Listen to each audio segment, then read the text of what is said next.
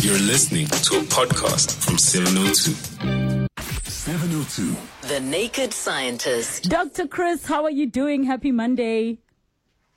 Happy Monday to you. I'm in good shape. And yourself? I am fantastic. I had a wonderful, wonderful uh, weekend, and I, I, just have, you know, me, I always come to you with the interesting baby questions. Now, I went and did my own little reading, but before we we we, we jump into the question I have for you, all of you that are listening, oh double one double eight three oh seven oh two, your weird and wonderful questions for uh, Dr. Chris Smith. Three one seven oh two is where you can SMS and the WhatsApp line oh seven two seven oh two one seven oh two. So, uh, the question, doctor, that I have is, you know, I've noticed there are a lot of babies on the internet that are terrified of grass, and my baby is one of them you know, the first time he got put on the grass and he completely freaked out, he sees it and, and his legs go up in the air. And now when I did the reading, they were speaking about sensory overload. And I'd love to get an understanding of what that actually means. What is sensory overload? Because apparently they haven't developed enough and it's too much for them. I kind of have familiarity with this because I took my daughter when she was about six months old to the beach for the first time. And she was really funny about the water on her toes and the sand and kept on lifting her feet up like a like a crab kind of yes, retreating literally. pulling its legs up under its body. Yeah. And and then but once they settle in they're fine. I think it's just that it's an unfamiliar sensation to them. And they're they're comfortable with the familiar and that means like the feeling of their mum and dad the smell of mum and dad, the temperature of mum and dad. And if you then put them into an environment where it's totally different, the ground beneath their feet feels different, the temperature is different, the sounds are different. Obviously, they're cautious because if you think about it from an evolutionary point of view, if you are too exploratory, if you're too risk taking, then you're going to get hurt. Whereas if you are more risk averse, then you're less likely to get hurt. But if you're too far in the risk averse direction, you might miss out on opportunities. So I think we're programmed to be a bit risk taking, but not too much so and that's almost certainly going to be going to be present from the get go because it's going to have a really important protective role to play, especially when we're really little and very very dependent on other individuals to look after us. So. The the sensation can I equate it if I'm trying to understand what sensory overload feels like? Can I equate it to what I experience with my trypophobia, where looking at little holes gives me the heebie-jeebies? I suppose so. Because in um, my mind, that's what I imagine he might be feeling. Well, the thing is that children's perceptions are very different, especially very, very young children's perceptions, very different to adults. And you can do experiments, for instance, with what they call a virtual or, or visual cliff, where you put a baby on a sheet of glass, which is transparent, and there's a big drop on the other side of the glass between, say, two chairs. Now, an older child might find that off putting because they feel uneasy because they actually know how far down it is and they know that they might fall because they can see a gap. And a baby, on the other hand, won't have a problem with that because it hasn't learned to marry up the distance, the connection of if you fall, you get hurt, etc. So there are some things that children are very happy to uh, to do when they're very small because they haven't made those additional connections or interpretative connections in their mind. But there are some basal, instinctive things, primary sensations that they are more cautious about. And often it will be things like sensation, temperature, and so on. And, and that's where things like, you know, the grass or you know, the funny feeling of grass under your feet or the temperature of cold water, for example, really sets them off. Mm, that's such an interesting one. O double one double eight three O seven O two three one seven O two for your SMSs. The WhatsApp line O seven two seven O two one seven O two. All of your questions for Dr. Chris Smith. 702. The Naked Scientist. All right, we have got a call. We've got Freddie in Alberton. Hi, uh, Freddie. How are you doing? I'm good, and you, and you? I'm good. I'm good. Go ahead. Good. Yeah, um, I just want to ask the question quickly. Um, I'm doing weightlifting and I'm, I'm quite hefty and I'm, I'm got sort of muscles. But my worry is that does that mean um, my penis will, will shrink by any chance? Because there's this thing that when you're doing weight, your penis will ultimately shrink. So I'm, I'm concerned. Mm, that is a valid concern, Freddie, doctor. I didn't catch the, the Bit of it, the, uh, what showing? So basically, he said that he's doing weightlifting and has muscles, and he's concerned about his penis shrinking. Ah, I know what he's getting at. Right, okay. Now, And we, we've lost him, so for- we can't ask him any further questions. We just lost him. Yeah, Yeah. that's okay. I, I get it.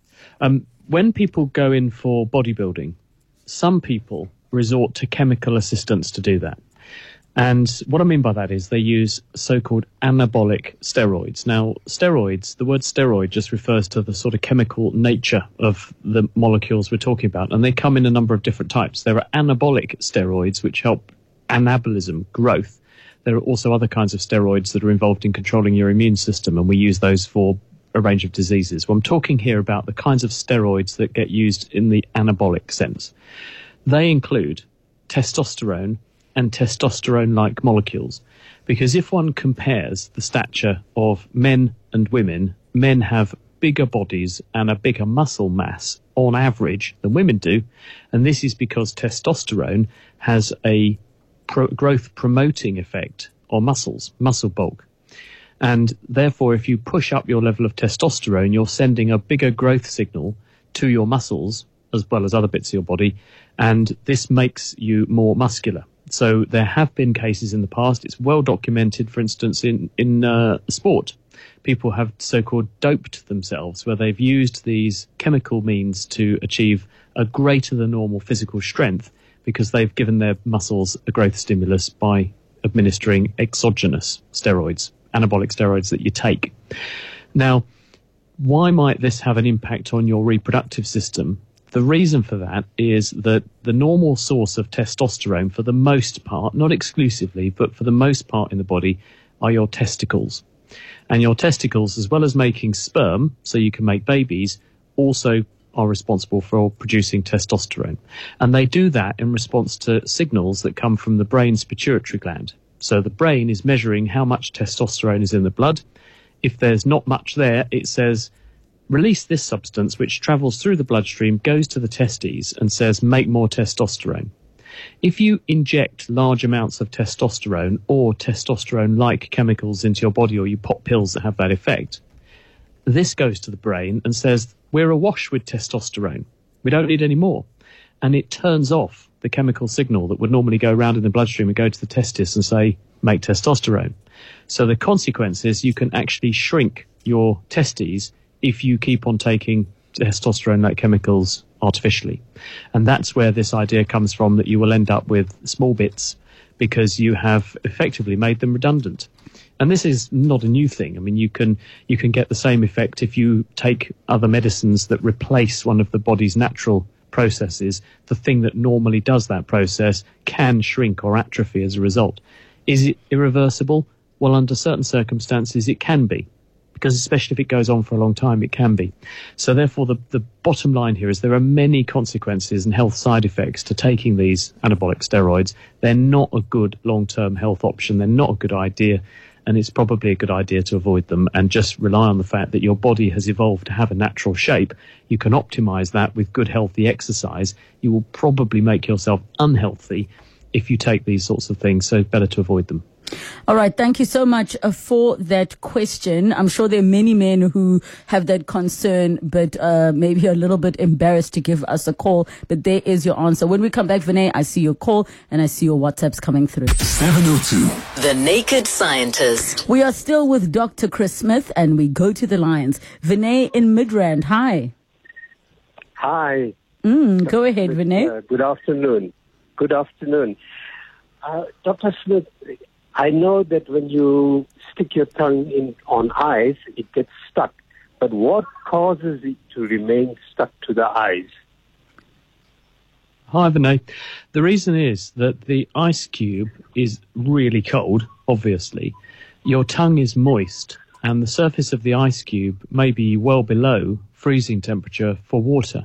So when you first stick your tongue on the ice cube, the moisture on your tongue surface and also some of the tissue on your tongue surface will drop below the freezing point of water and you will form ice crystals, which are basically on the ice cube surface and then in the little nooks and crannies of your tongue, sticking the two together. Now, if you hold it there for long enough, this, will drop below the freezing point of water and you will form ice crystals, which are basically on the ice cube surface and then in the little nooks and crannies of your tongue, sticking the two together. Now, Dermatologist, is there a possibility that it could be a skin issue and not a sexually transmitted issue?